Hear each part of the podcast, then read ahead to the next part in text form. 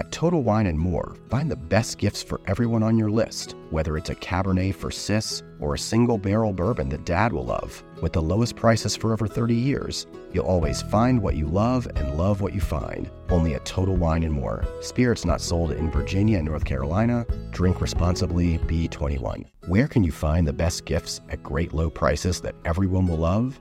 At Total Wine and More, of course, with so many great bottles to choose from.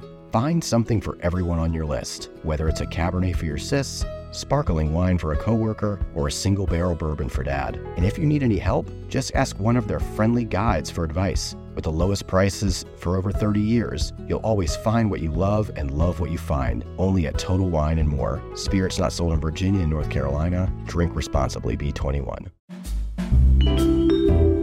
Hi everyone, this is Play Me a Recipe. I'm Alexandra Crapanzano coming to you from my kitchen in New York City. Today we'll be making a French pound cake from my new book Gâteau, The Surprising Simplicity of French Cakes. It's easy, delicious, and quick. The recipe is linked in the show notes and on food52.com. And if you have my book, it's on page 19. I've included 52 variations for this pound cake. I didn't even count, but I keep discovering new ones. And today I'll give you the option to make this pound cake into a cardamom coffee pound cake or into a jam cake, and give you the option to just stick with a basic recipe, which is not at all boring. It's terrific, it's the classic. So, first we'll be gathering ingredients. You'll need eggs, sugar, butter, ideally French or European style, but American Land O'Lakes is just fine, unsalted, uh, flour, sea salt, vanilla, and citrus zest, that can be orange or lemon. And we'll be doing everything alongside each other, so feel free to pause or rewind if you need a little bit more time. But before continuing, preheat the oven to 350. Now, for this recipe, we'll use either a 9 by 5 inch loaf pan or a longer French loaf pan. You'll want to butter and flour the pan or use parchment paper. Now, don't worry that I didn't list baking powder. It's not on the recipe because the eggs provide the lift. Trust me, this recipe has been around for a few hundred years in France, long before baking powder was born, and so it has really stood the test of time. Now, for the ingredients, let, let's get those on the counter. I like to have all my ingredients measured before I start. And if I haven't had time to bring my eggs to room temperature, I just separate them right away and they warm up pretty quickly.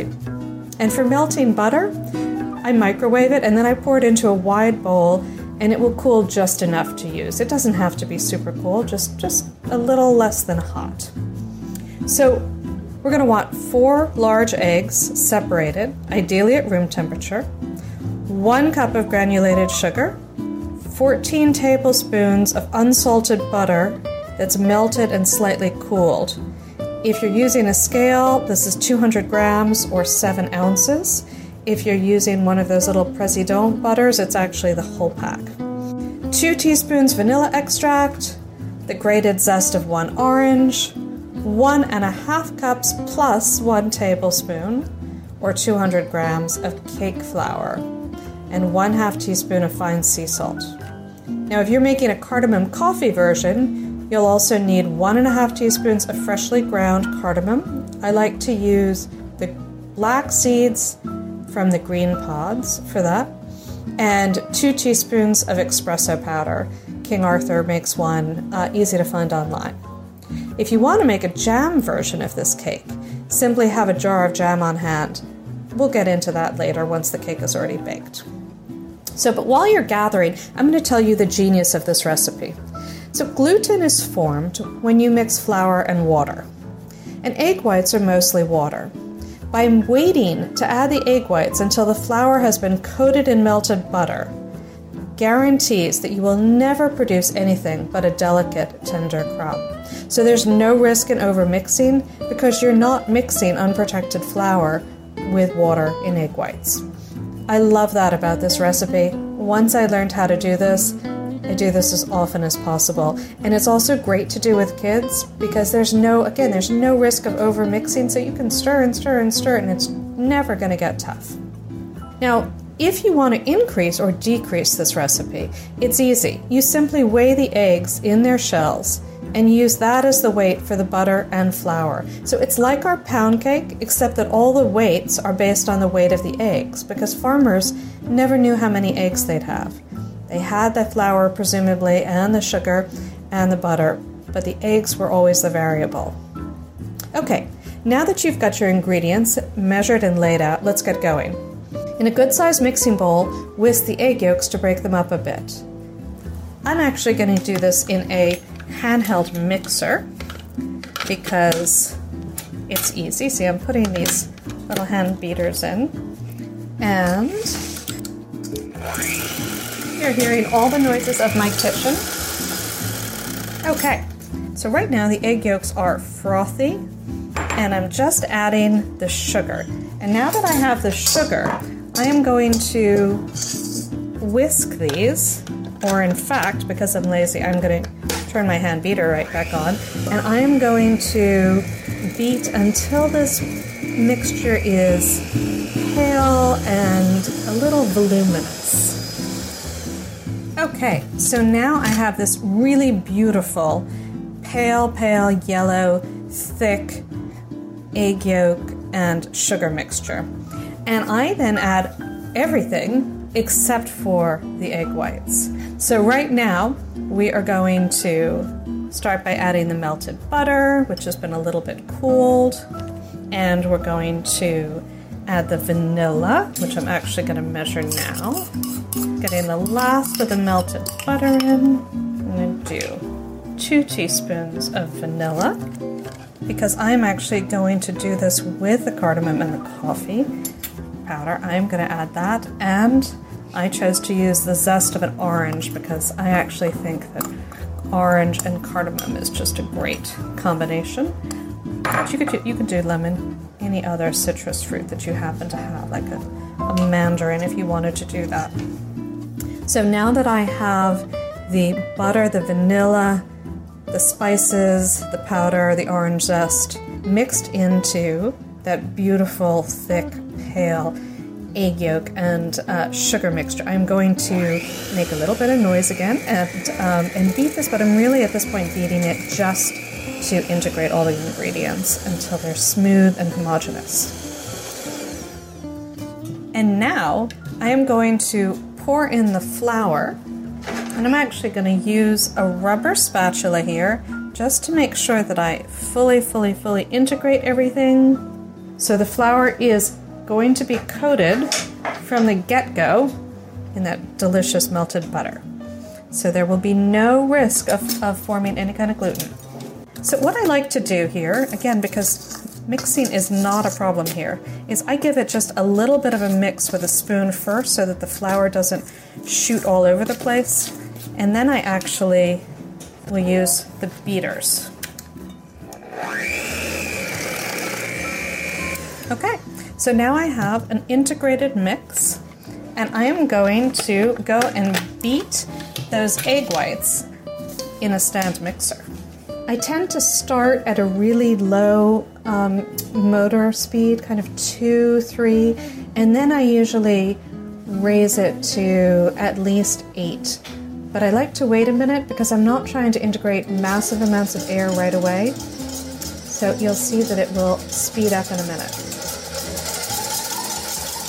So while the eggs are being beaten in the mixer, uh, I wanted to tell you a little bit about the book. So I've written a dessert column for the Wall Street Journal for, I don't know, 12 years. And so I suppose it's no wonder that I wanted to debunk this incredibly great myth that Parisians return home after work and just whip up a batch of impossibly delicate macarons or l'air à millefeuille, but also to shine a spotlight on the real brilliance of French home baking because the classics are, in fact, truly brilliant. And I learned growing up in, in Paris that the French really do bake far more at home than we ever imagine. And I think that's because we assume that they either buy their pastry or that they have, as I said, these genetic superpowers that allow them to come back and make these impossibly intricate desserts. And in fact, they bake far more simply than we can imagine. And they really do bake from a range of classics that lend themselves to seasonal riffing and improvisation just like what we're doing today. And you know, the other thing that really inspired me is that some of the recipes that I grew up knowing and that my friends bake, you know, in doing a little bit of research, I realized that a lot of these recipes date back to even the Middle Ages. You know, there are there are recipes that are still made today, and yes, we have baking powder, and yes, we have convection ovens, and as we see right now, we have a stand mixer and all of these incredible modern conveniences. But but the basic flavor profiles in some of these recipes have just been around forever. And I love that the French are really connected to their history and they are not necessarily wowed by novelty um, or trends, but that they they really want to return again and again and again to the things that to the recipes that have stood the test of time and are beloved and really work and are comforting in their familiarity, but don't have what we sometimes think of as the hallmarks of comfort food, which can be very bland. Um, these are very strongly flavored, uh, you know, really beautiful recipes. So those were those were a couple of the things that inspired me, and I, you know, I think that if you're beginning to bake, this is actually a great book because it's it's not these recipes are some of these are even made by kindergarten kids. I mean, they're like the yogurt recipe that is you know is starting to be well known here, um, kind of classic French yogurt cake that is made with the little cups that yogurt comes in in France. Uh, is made in maternelle, which is nursery school, and this recipe, this pound cake, is learned really early also. And I think part of what makes it inratable, which means foolproof, is that, as I said, because you're, you are basically coating the flour in the fat from the melted butter before you're adding the egg whites, which contain all of that water, you're not risking the formation of gluten. So even a, even a kid who wants to mix and mix and mix can really stir this batter, and you know it, it will not get tough. So a lot of these recipes are not only really brilliant, and that is why they've stood the test of time, but but they are also they're also family recipes. And then if you want to get into the more complex uh, recipes, you know, then you really hit those holiday sections where you can do bûche de Noël or you can do these incredible genoise, which are actually very simple, but you can you can kind of build them into layer cakes and you can add buttercreams or you can just go with a little fruit and jam. So these recipes are very, very adaptable and I, I love that. You know, I think the French have a lot of, obviously, have a lot of confidence about cooking. They grow up generally knowing food very well and having a, a strong connection to it. And, and that allows them to, to really bake with a little bit more uh, confidence and casual kind of savoir faire. So I, I love that because I think that too often, you know, when you're having people over to dinner, there's that stress factor, and I think that that stress factor is exponential if you're trying a new recipe or you're trying something that actually should be left to the professionals. And the French really, really, really leave the detailed, complex, intricate cooking and baking to the professionals, to those, you know, those pâtissiers who have trained and apprenticed and gone to culinary school and, you know, and kind of worked their way up, but have been have been essentially baking at a very high level for many, many, many, many years. Whereas at home, you really want to be able to do something that is simple enough that you can make it absolutely fantastically perfectly almost in your sleep and know that it will come out right every single time. So that was that was the other thing I really wanted to convey to all of you who I hope will read the book um, that it baking is you know it's one of those things that for surprisingly little effort that's the great secret you can you can really deliver something that makes people smile and just take great pleasure uh, at the end of a meal. So I hope you do that. Okay, so I now have soft peaks in my egg whites, and I'm gonna just add a tiny bit of salt to that, and then I'm gonna turn the mixer back on and I'm gonna beat until they form stiff peaks. You want them, you want them to be stiff but not super dry. You'll know because they'll still have a nice sheen to them. Okay, I've added the salt and I'm to turn this right back on. Okay, I have stiff peaks. I'm to take this out of the mixer. I'm to take the bowl, I should say. Now, I'm to take about a quarter of those beaten egg whites and I'm just to stir that into the batter and this will lighten it enough so that I can fold in the remaining egg whites without deflating them.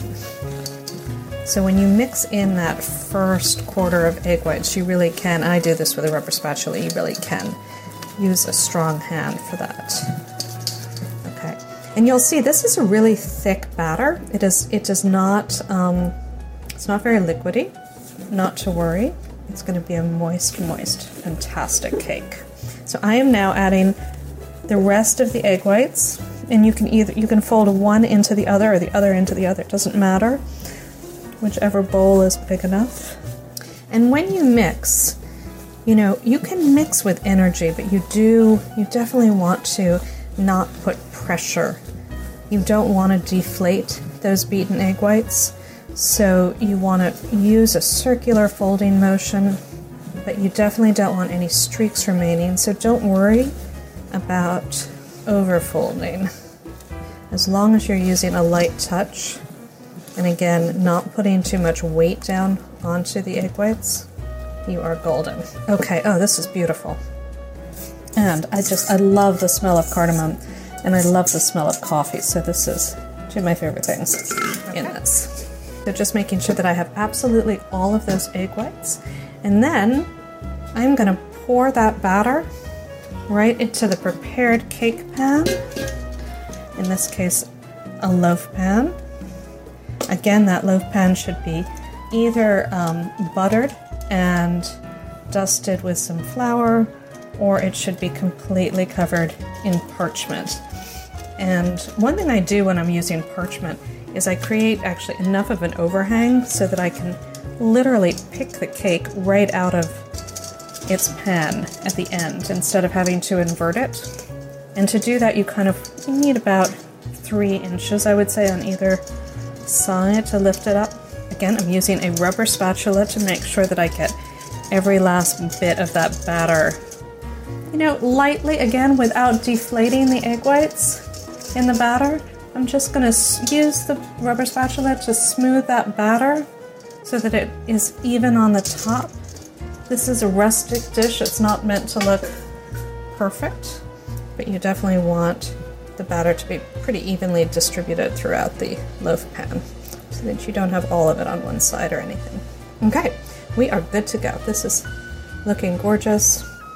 I am going to put this into my 350 degree oven for about 55 minutes. I will start checking it at 50 minutes. And you can also just use your sense of smell. When it starts to smell like it is a baked cake, it will be a baked cake. It will be ready.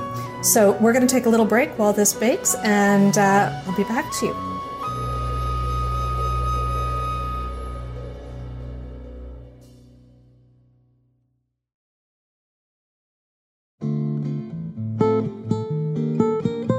Hi, everybody. We're back. This is Play Me a Recipe. I'm Alexandra Crapanzano, and today we're making a French pound cake from my new book, Gâteau The Surprising Simplicity of French Cakes. The variation of the day is cardamom espresso chocolate chip. Okay, so the cake should smell done when it's done, which is something I have learned as a baker uh, that that actually when a cake starts to smell done, it really means definitely uh, you need to go check it immediately. But when you, if you happen to be in the kitchen while you are baking, really start to pay attention to the way that the smells develop. And and over time, if you are not an experienced baker but becoming one, you will really learn that there's so much that you can detect from the smell, and you can really start to detect readiness and when a cake is nearing readiness. Um, the flavors here, the aromas are really pronounced in a beautiful way. So, you know, I'm smelling.